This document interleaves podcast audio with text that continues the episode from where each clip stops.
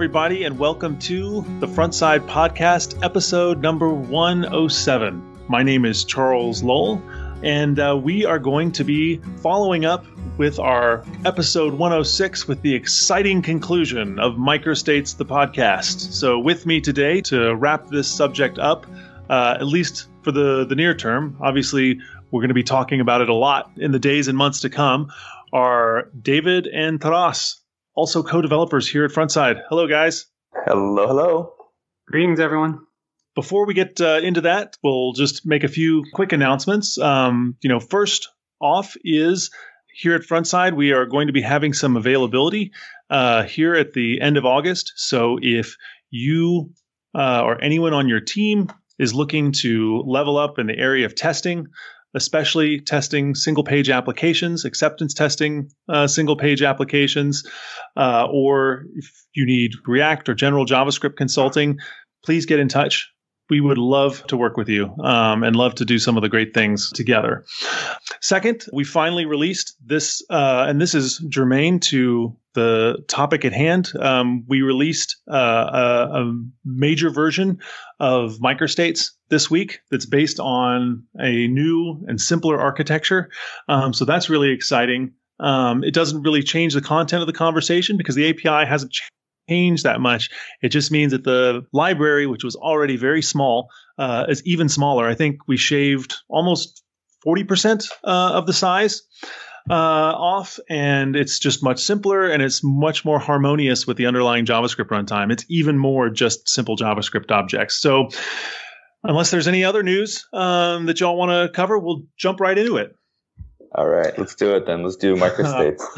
All right. Love to talk about microstates.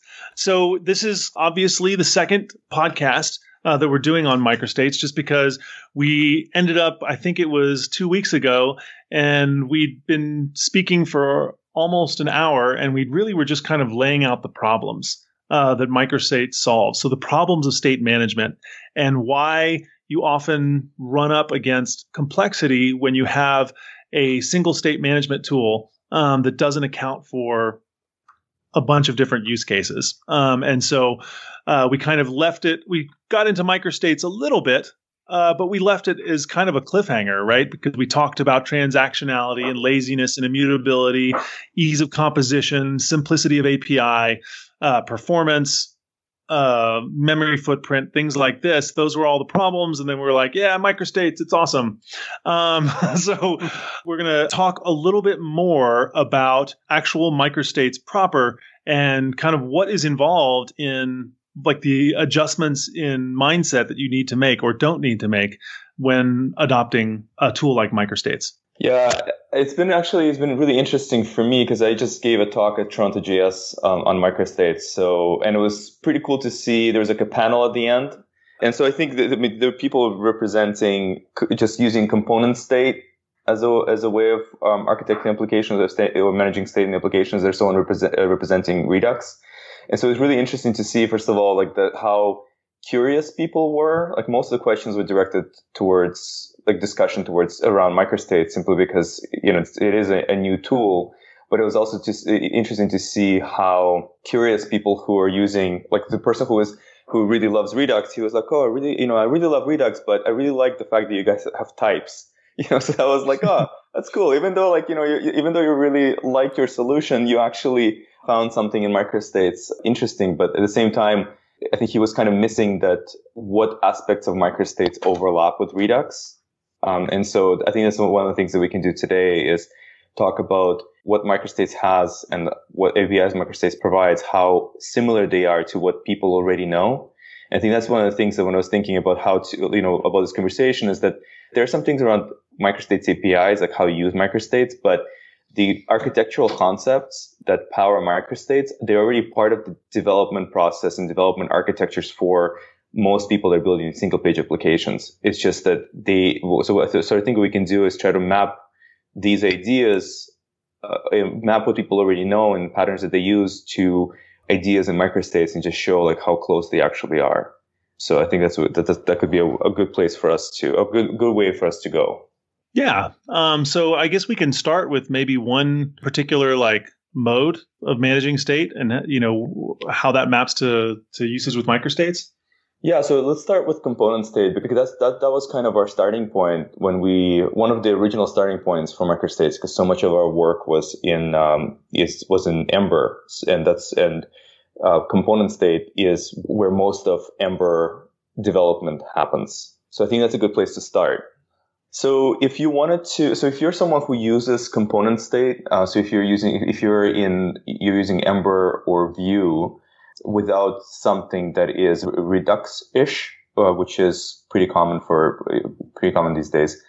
If you use component state, then one of the features of, and also if you're using re- in React, right? Ember Vue and React pretty much are all yeah. the same in this yeah, with, in this with, regard. With, with set state, yeah. If you're using if you're using component state, then um, well, Ember and Vue are a little bit different in that they have um, so there so there's there's kind of a, the architectural pattern is you have data coming into the component, then you're doing some work with that data so that in uh, Ember and Vue, you might use computed properties to derive state mm, on that. Right, on right, right. Yeah, yeah, yeah. And then mm-hmm. you might pass, pass those compo- you might, might, pass that state further down into other components. In, uh, in React, uh, you would do something a little bit different because there's no, there's no memoized computed properties by default. So you a lot of times write your your computations that you pass into other computers are written as expressions in JSX. Um, mm-hmm. So if you're using this pattern, then one of the, so one of the challenges around using this pattern is that you the, the process of lifting state becomes quite complicated because if you have like a bunch of state that lives in the component, it's attached to the your the derivation of state and the properties that you can invoke are attached to the to the component object. And so what microstates allows you to do is it allows you to uh, so in React world, it's called lifting state. Uh, in in Ember world, you'd be essentially refactoring it into the parent component and passing that state in. The way you could do this with microstates is that you're essentially moving this uh, moving the state into the microstate. And now what you have is you have this object that instead of uh, instead of having the the state live on the component, the state now lives on the microstate object. And in all frameworks, when you do that, you, you can use, in microstates, you can use the, uh, the getters to get the memoized computed properties uh, behavior on the microstate. So if you, right. if you use computed properties, computed properties available for you on the microstate. You can do it the same way. Right. I think if you're, huh? it's, it's, I mean, so, I mean, it's kind of like a, a, a wrap up of that idea, or not a, like a, not a wrap up, but like a summary of that idea is that the microstate essentially is a substitute for, you know, your component properties, right? So, like if you're working with a component, the component has state associated with it. And so you're setting properties on the component and then, you know, using the derived, the computed properties of that component. Whereas so microstates is really you get all you have all of those benefits where you can set properties directly. You can define methods that like set properties as part of a transaction and you can then have getters simple javascript getters which are just like computed properties except there's no enumeration of dependent keys. It's just that's all baked in for you.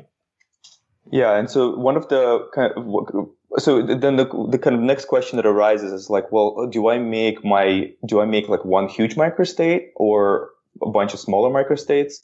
And so I think the question is, it really depends on the role of your component. And sometimes, like, what the nice thing about microstate is, uh, microstates is that there's two things that are kind of cool. Is that one is when you represent your state, state as a microstate, it makes it very easy. So if you need to lift that state from that component up into the parent, you can lift that type. You can take that type and you can actually, you can compose that type into the parent's microstate if you have that. Mm-hmm. Uh, and then what you would in that case do is you would pass this new object that's created from that type. You would pass the state for that component to the component that would otherwise have the, its own state. So you're essentially now the parent is now has the state that would otherwise be in, in the in the child component, and now the parent is passing a state from the parent to the child. Um, mm-hmm. And so there's two kind of benefits to that. One is that it allows you, it gives your parent a way to control the state of the child and it also gives you a really easy way to serialize and deserialize state. You know, you start off with having ability to serialize state for a particular component and all of its children. Now you can represent that serialized state as part of the component's uh, state. And so you, you have an easy way to restore the comp- the state of the component tree at the parent right. component. And that's and that's possible because a microstate is really just encapsulating a value within a type. Uh, but the value is just a simple serializable plain old JavaScript object, right? Yeah. Is that so? Th- I'm, I'm just trying to say like this is the feature that, that microstate provides. So when you actually create or creating a microstate, you just pass it a POJO, um, and it can just and it's off to the races uh, with that POJO, and you can access that POJO at any single point. Yeah, yeah. That's so. These are part of the uh, parts of the architecture that I think that are helpful for people that are using components. Uh, is there anything else for for people who are using uh, component state that we think would be helpful? Um, I mean, I think that it's it's just realizing that you get the the benefit of the laziness and the mutability and you know the transactionality and all the kind of things that we talked about last time but it actually the mental model is very similar so it's actually i think the the thing you know to realize is that if if that's the way that you're used to working with state it's not the bridge is not too far it's actually quite a short one yeah it's good. it feels feels very natural to like there it's not a, a huge mental shift it's just more about it's a very small mental shift, a very small um, shift in mechanics for you know a, a very large payoff. Mm-hmm. Well, for instance, uh, say you're you're in a an Ember application using component state. What I'm used to is you're you're going to be passing actions around between components. So whenever you're trading that out for microstates? Is it more that these actions are just bundled in with the microstate as the transitions? Yeah, so that's one nice thing with the microstate is that you can so when you because the, the, the transitions that you can that you can perform on any data type are intrinsic to the actual data type. So they're part of the data type. So when you instantiate a microstate, you get the, the transitions for free. So when you pass the object into a component, you can now invoke transitions on that object that are attached to that object that, that are part of that object's type. And so it's hard to imagine how awesome that really is because there's not really a lot of like the the closest the, the closest pattern that you would see for that would be like if you for example if you're using an ember you have uh, ember object or ember model that you pass into a component and then you can invoke a transition. And because it goes through the ember data store your your component is going to update well, in microstates, there's no observation of any kind. But what you're doing is when you are invoking that transition, transition is going up to the top of the root and gives you the next microstate, which gets, uh, which, which updates your component tree. So you get that functionality of kind of data down actions up built into the entire system of the microstates. And all of that is, is hooked into this, these transitions that you can invoke on the objects that you pass into your components. Right. So maybe we could, maybe uh, David or Taras, you, y'all could provide a concrete example uh, of what that looks like, because I think it is like it is something that you know I know when I was talk giving uh, talks on microstates uh, at at Ember meetups, um, you know that's one of the, the the first things you know I like to show is like you've got all these actions that you're writing either in your route or your controller but they're really actions manipulating the same type of data. So, you know, it really comes down to like you're pushing and popping things off of arrays, you're toggling booleans, you're uh, incrementing counters, you're, you know, you're setting this property on this object. These are actions that we're writing, uh, and in kind of the microstates world, that's boilerplate. Maybe we can, or because the transitions are uh, intrinsic to the data type of the of the microstate that you're working with. So maybe we could provide like an example, like what's an action that you're describing that you would pass around. Um, yeah, so I, I think a, an easier one would be like if you have a if you have a, a modal, for example, so you, you, compose a modal into your application state, or you or you compose a modal into your component state, and so you have this uh, modal type that gets instantiated and you pass it into a component that represents a modal. And then so mm-hmm. of that uh, modal, you might have like open status, like is it open or not? That gets consumed by the by the modal component to know whether the modal should be visible. Mm-hmm. And then along with that, um, on that is modal is open a state, there is a transition, like a toggle transition that you can mm-hmm. bind to you know, inside of your component that is going to automatically flip the visibility, uh, that will flip the visibility of uh, is open. And uh, so your component, so, and then what, that, what will happen is when you bind that transition to your, some kind of action handler that you invoke inside of your component, when you invoke that transition, or uh, that action, it will then trigger a transition at the top of that microstate. And then it will create the next, next state, push it through, which will cause your, your model to change visibility. David, does that answer the question? Yeah, yeah, it does, and that's that's actually the example that I had come up with whenever asked. Very simple, sort of Boolean toggle. Mm-hmm. Yep, and and a couple of like uh, my earlier demos, like uh, I should I should dust off that talk that I gave um, to the Austin Ember meetup, uh, where you know I was able to create a, a, a input uh, with a drop down menu with basically some pretty advanced like mouse behavior, all without having any component state or like storing it all in in microstates. Um, and a lot of the pushback was, well, aren't you putting logic in the template? And the answer is absolutely not. The logic is in the models. But what I'm doing is I'm composing the actions that operate on those models inside the templates. But it, at the template level, the action is data, right? So if you're thinking about, you know, we always want to have, we always want to lift state and then push that state down through the application. Well, what this is really saying is that the actions are part of the data, right? It is implicit to the value that you've got.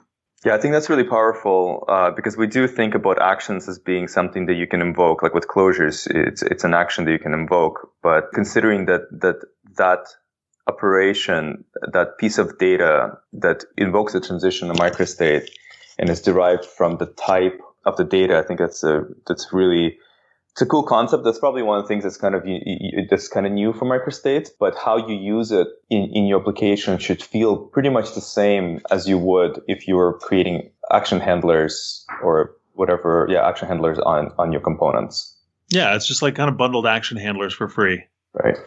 So I think you know uh, maybe the way to do like the true wrap up on this when when talking about kind of what microstates has to offer for the Ember developer for uh, the Vue developer um, is really um, and I would say someone who's used to working with like MobX um, would be another good example. Is that you know I really really really when I first started using Ember back in 2012, Ember Object solved a whole lot of issues um, in a really profound fundamental way.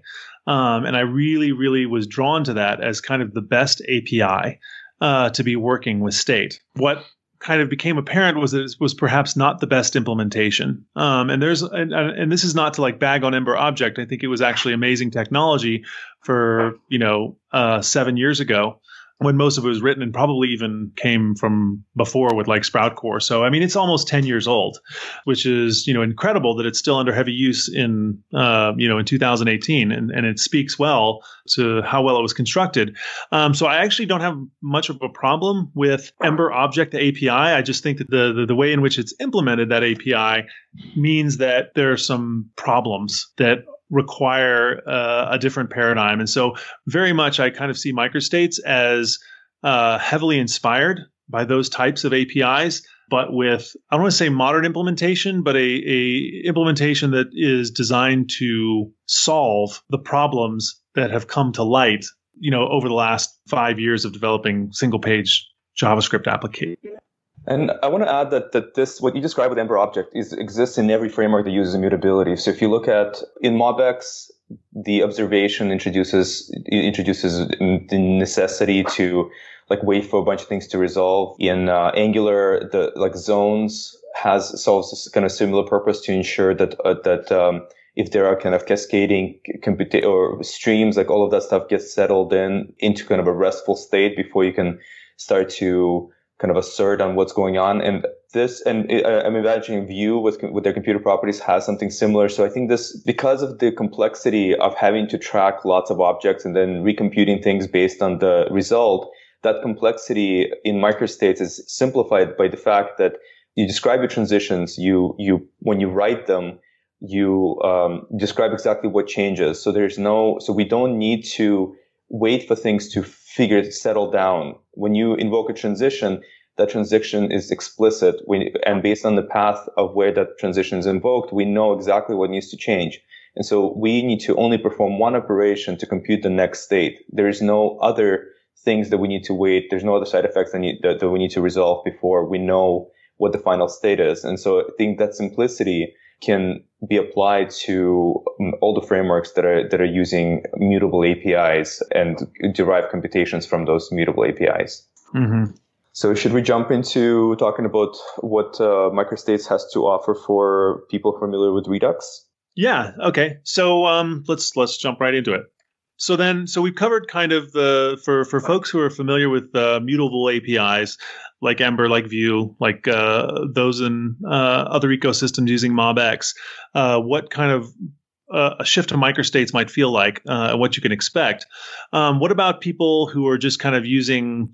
They're often React land and they're just using like set state. set state, yeah. So set state is is is a little bit tricky because it does get kind of complicated over time.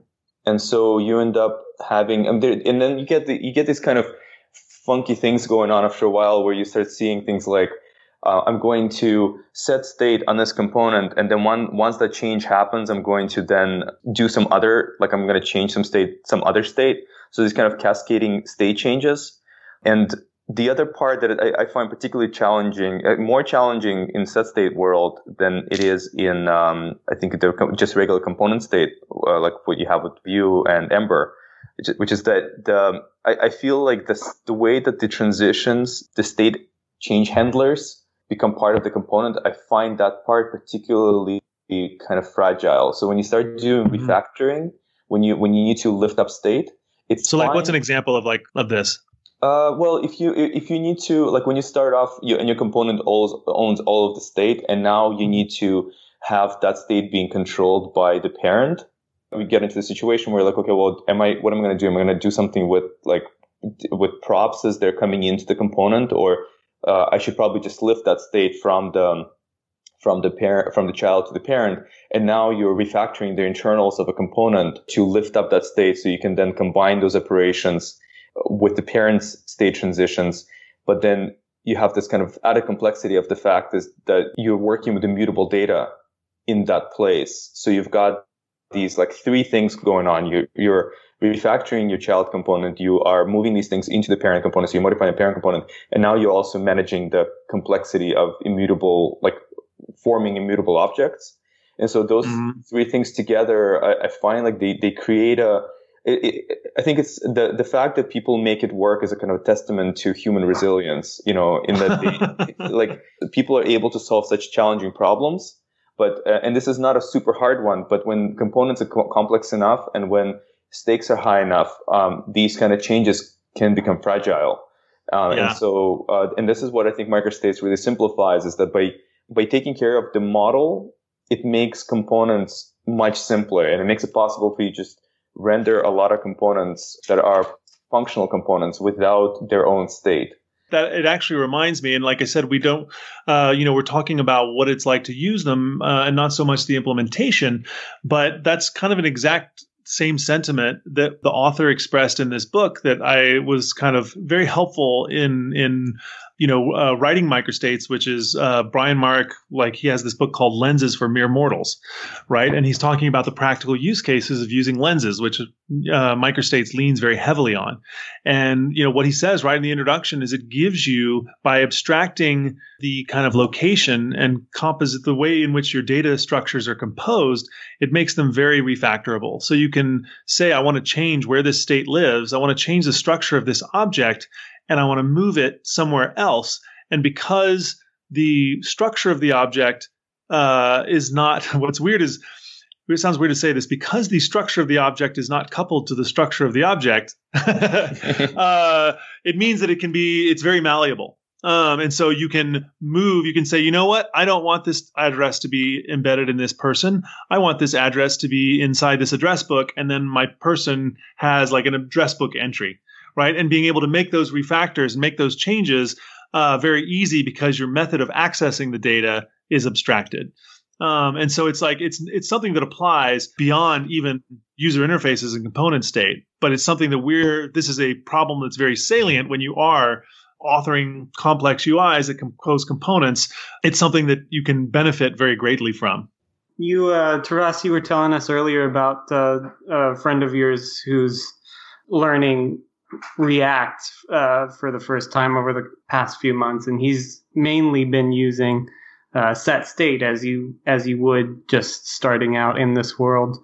You said that he didn't really get why you might have to go and learn some other way to manage your state.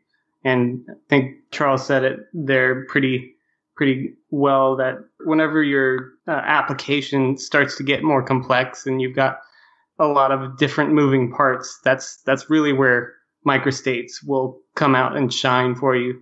Yeah, this is what this is what I was trying to. Uh, this was because my friend was trying to kind of starting to kind of feel bad. He's like, you know, I, I spent the last three months uh, learning how to work with React and how to use set state, and now and now you're telling me I need to learn something else. Like, am I starting from scratch? And yeah, so I kind of reassured him that uh, when you, especially when you're a beginner, you uh, when you're learning, you learn how to address very specific challenges, but you don't know how complicated these things can get when you get uh, when you get when the UI gets really intricate. And so it's it, in those intricate scenarios is when you're when when you have to leverage your experience to be able to solve these problems. But if you're learning, you encounter these challenges like head on, and your tool does not really um, like set state, although can be used to to build really complex UIs very effectively, but uh, the complexity that it, over time increases as you start to manage the state inc- increases much more later on than does early in the beginning. And basically with microstates is like if, even if you have like some basic proficiency with set state, when you start working with microstate, the things that you can do with microstates, you you will be able to do more uh, sophisticated things easier when you need to use them than you might realize when you start. And so, and, and that's part of the, because the microstates APIs are so consistent and so there are very few concepts to actually learn, uh, that when you actually, and they cover a broader range of use cases. So when you actually start, start using encounter those challenges, what you already know will just work for you and it will just continue to work for you. And that was part of the kind of fundamental design, um, that Charles and I have spent a lot of time putting into place uh, from like whenever when we started two years ago. Yeah, because I mean, I think that that uh, you and you touched on this, and and this is kind of what I was speaking to earlier, is that when when you're working with a simple system, you know, it's simple, it's easy to work with, and then the complexity starts to grow. It's never a good thing when you have to reach for a more complex tool to manage the complexity. That's why I think it's you know it's it's it's a hallmark of a good system in that it can scale with you from very simple and easy use cases to actually being able to handle very large and complex use cases, but your API doesn't have to change and your usage doesn't have to change. So if you have a tool that can actually scale with you from a one liner to a hundred thousand liner that reflects very well on the design of the tool. Um, and I think you see that with you know things like Ruby. You see it with things like Clojure. Uh, you see it with uh, I would say I, I, think there's even people writing like Haskell shell scripts now, but not so much with like C++. I think the analogy is is very similar with with microstates in the sense that when I'm looking for evaluating a language, it's not the only thing I look for, but I really am looking like how's this going to work for me as a one liner? How's it going to work for me as a hundred thousand liner?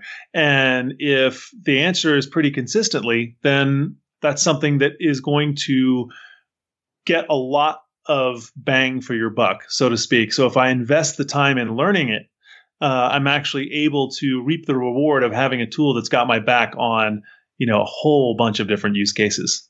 Mm-hmm we talked about you know if, if i'm in react and i'm using set state and that's it's kind of a subcase of um, kind of component state um, because i would say that you know in the previous systems we talked about ember vue you know they have component state but the component state's a little bit more rich in the sense that you've got computed properties and what have you but if we look at uh, a system that externalizes state like Redux, where you have kind of a global state atom uh, in your application.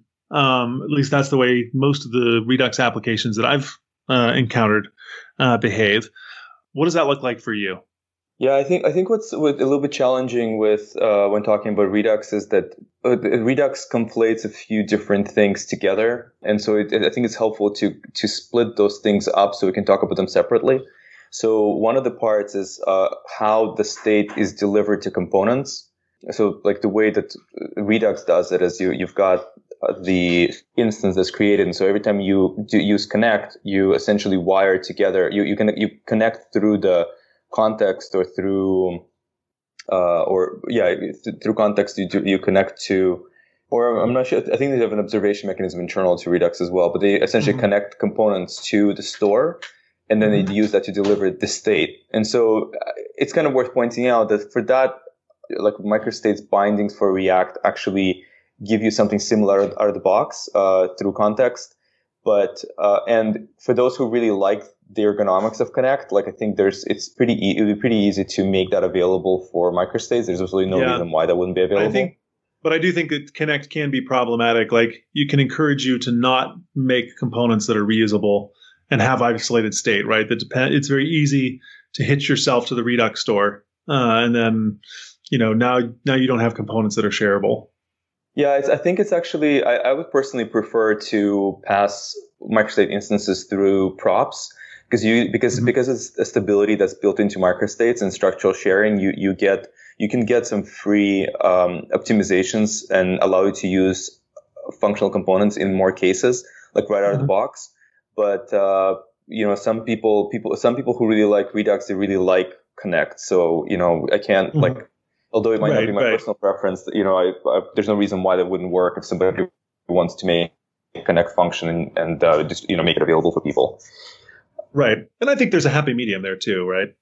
Like yeah, you can think, connect some components and then distribute, like fan out that state to a, a, set of functional components that are not connected. But there are some, so so there there are some places where microstates and Redux are very similar. So the, the, I think it's helpful to describe. So there, there is a mechanism in uh, when you're using Redux, you have this dispatch mechanism, which you and then what you essentially doing, you're, you're saying here's um, I'm going to dispatch this action, and your action creator is going to create an action for you with the payload, and then you're going to match that action to a reducer. And so one of the things that uh, I kind of hear uh, Redux people really kind of enjoy about uh, Redux is the one-way data flow that you know you dispatch the action and then it uh, it reduces the next state and pushes that through, and you have this kind of ingress point where all of the state where everything is going through is one point. And I think what's really interesting with microstates is that you essentially get that. That's exactly how microstates works in a way. The only the only difference is that the APIs are different. So any any action that you uh, invoke is going to go through a single entry point, which is going to for you because we know the structure of the data. We know how to transition that state for you. So you don't need to write reducers. So you just define your transitions or use the built-in transitions, and then when you invoke them we, we know the path based on the, so we, so we're essentially forming for you, like the path where you invoke the transition conceptually kind of forms the, the name of the action that you are invoking. So that the mm-hmm. path it refers to a place where the state is going to be transitioned.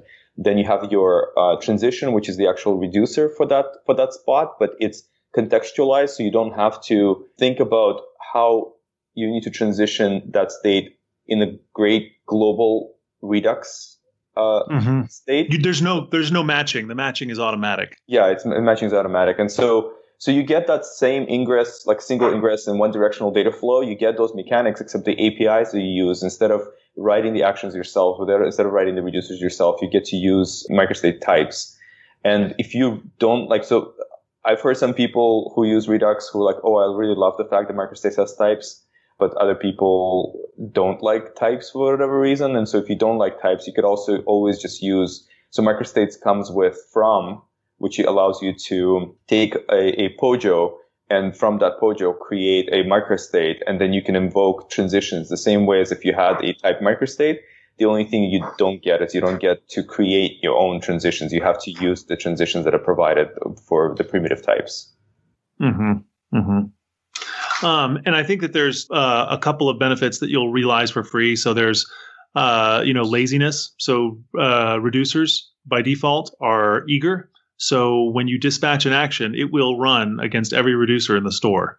And if the reducer matches, you're going to run the computation that's associated with that reducer. Microstates, by contrast, is lazy. So um, if your reducer, basically, until you try and read the property, that is affected by that reducer, the reducer won't run.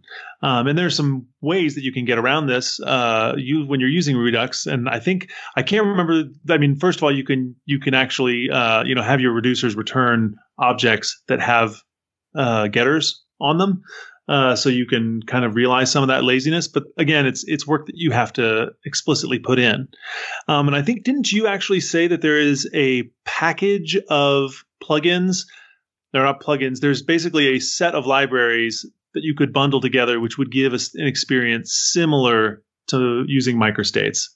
Yeah, you could. Uh, well, yeah. So if you if you wanted to combine uh, Redux and Reselect and Immutable JS together, you're you you can get some of the benefits, except that these benefits are not like they're not integrated that well uh, because you have because they're still separate systems that you are essentially using together. Uh, and and also like microstates is four times smaller than uh, than Redux and Reselect and Immutable.js combined together. So it's so if, if size matters to you um, and ergonomics matters to you, you actually can get you can get a lot of ease out of using microstates uh, while still maintaining the benefits of having Redux. Um, right, and, but if re, if reselect if those things if those packages like uh, reselect and immutable JS are uh, things that are familiar and you you naturally gravitate towards, then you will probably absolutely love microstates. Um, because honestly, one of the things that um, you know, I, one of the ways that I think about microstates is like, what if you could have immutable.js if there was no cost for a composing the the types of like list and record, um, I can't remember. Uh, Immutable.js has come a long way since I've last used it, or it's it's evolved since I've last used it. But I think there's still only about four or five basic types, right? And actually making your own new immutable structure, your own custom type with its own custom methods that still gets the benefits of structural sharing um, and laziness that you have in Immutable.js is not something that you can do. But you could think one way to think about microstates is a an immutable JS where you can make any type that you want. You're not just constrained to their record types and to their list types and set types and map types. Yeah, it's worth pointing out that uh, at, at the moment, microstates doesn't map perfectly to immutable JS simply because immutable JS has certain optimizations uh, for managing lists that are part that, that, that are part of the, the kind of great value of immutable.js. So microstates mm-hmm. doesn't have uh, some of those yeah. pieces, but the they're nice definitely thing, on the roadmap. Yeah, it's definitely because because of the way because microstates is abstracted high enough that we can actually int- change internals, and so people who are using microstates now so they'll, they will get benefits of ergonomics and there's already performance benefits from the stability that microstates offers, but there will be a time when uh, by upgrading to a newer version, you will not basically need to change anything in your app, but you will get the benefit of um, improvements to performance that we will that we will introduce over time. Um, and some of those improvements might come from what we will learn from Immutable.js. Right. So I have a couple of thoughts before we kind of wrap up on what are the ramifications it's no matter who you are uh, what kind of development background some of the benefits that you'll experience with uh, microstates um, that might be a pain point or something you hadn't thought about you know um, where you are currently so a couple things that i have jotted down is first uh, and and this is what brought it to mind is talking about stability um, this is something that you see in a bunch of frameworks uh, is having to manually track the keys that are associated with data. So if I've got a list or I've got an object, being able to say if that object changes, then I need to actually have some sort of key object, which uh, effectively amounts to a hash hashing function to say, did it really change? Right? Because, you know, that's how uh, no matter what system you're in, you need to know how you're going to re-render. If if um, the reference to this object changes, then the default thing needs to be I need to re-render it, right? So you see this in Ember, in Vue, in, in React. There's this ability to pass a key or you know ask the question, should this component actually update? And with microstates, that's much less of an issue uh, because basically it keeps track of that key, the key tracking and stability for you. So if you're using a model with microstates, if you think of an object as a graph of nodes, no node in the graph will change unless it absolutely has to. At least that's the goal. Um, we still actually have some work to do in the in when you're when you're running queries uh, against the state of a microstate. We can cover that later, but um, that's most largely the way it is now, and definitely you know the way it's going to be going forward is you don't have to do any extra work as a programmer to figure out what has actually changed that opens up some interesting opportunities. It's like you know, imagine if you had a if you had a rendering engine that did not expect side effects to be significant, and you could just say, if I know what when state changes, I will then re-render that. Uh, that would be really interesting, kind of interesting exercise of seeing like what would that look like from a performance mm-hmm. perspective if you have a very clear picture of what has actually changed and what parts right. of the DOM as a result need to be updated uh, without having to do diffing at a the view layer, you could actually do diffing much higher up. At mm-hmm. actually, you don't even need to do diffing because you know what's changed, but you can push a lot of assu- assumptions higher up on the architecture stack. Right, and so like I, you know that's actually one of the things that is my favorite thing about uh, microstates, and it's one of kind of it's one of the unwritten values is like triple equals needs to work everywhere, uh, and by and large it does. It's hugely simplifying right? When you don't have to manually tell the computer what equivalence looks like, you can just say, look, are they the same object? Then they're the same. If not, then they're not. And keeping that consistent is huge. I think this is a good segue for us to um, to kind of bring this conversation to a close, and also kind of set up potentially a third follow up conversation, which is we could talk about actual architecture of microstates and mm-hmm. design design decisions, because for there are for people who just need to use microstates, like they don't need to necessarily need, need to know all these details, but for people who are curious, they might actually want to understand what are the considerations that were, that, that were made when, when we were designing microstates. And so maybe next conversation about microstates could be about architecture and uh, the pieces that are in, micro, in microstates today, and then where we're going with microstates and what it could give us long term. Yeah, I like that idea. I mean, it is a it is a plentiful subject that we've been talking about internally for the past two years, uh, and so um, it makes sense that there would be plenty to speak about uh, on the podcast. There is one other thing that I did want to bring up, um, and that is I think that it is enabling to have a state solution that is composable because it allows you to think about your state first because really if you do have a functional UI where your view is a pure function of the model, that your view follows the model. And so if the view follows the model, then really the thing that you should be thinking about first is the model that's going to be required to drive your view, right? To I shouldn't say drive, I should say derive your view, right? Because that is the essence, that's the primary artifact of which the view is nothing more than a function. It's a reflection onto a surface. And so I don't think that we have a state management solution yet that enables that mode of thought, uh, where I'm thinking about my prime artifact first and working forward rather than thinking about my secondary artifact and trying to kind of, in a wishy washy way, work backwards and reconstruct the primary artifact. Um, and so I think that um, we've talked about kind of all the development ergonomics, and I think that there's a, a uh, a mechanic of thought there that's enabled by this that I'm, you know, I hope to see in more and more applications. Yeah, that's a really. I think uh, that's really well put. I think that's that's something that um, I've been thinking about as well. Is how do you convey the shift that microstates allows in terms of how you're thinking about architecting your application. And for some people that that value the model, like they'll find that shift easier. But for regardless, I think that making that shift can, has a potential of simplifying your view dramatically.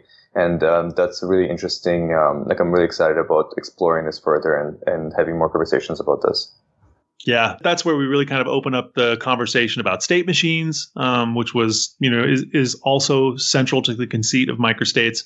And, you know, using um, state machines is an incredible design tool. But anyway, that's all. we can all get into that later. So you heard it here, folks. Episode three is coming out, although probably not for a while. Um, we're going to be we're to be mixing up, and we won't be talking about microstates uh, at least for a while. I understand that next uh, next time. We we actually teased it, but we based on how much material there was on microstates, uh, we ended up uh, packing in a second episode. We teased it last time. We're going to be talking next time uh, about running a online conference with Twitch.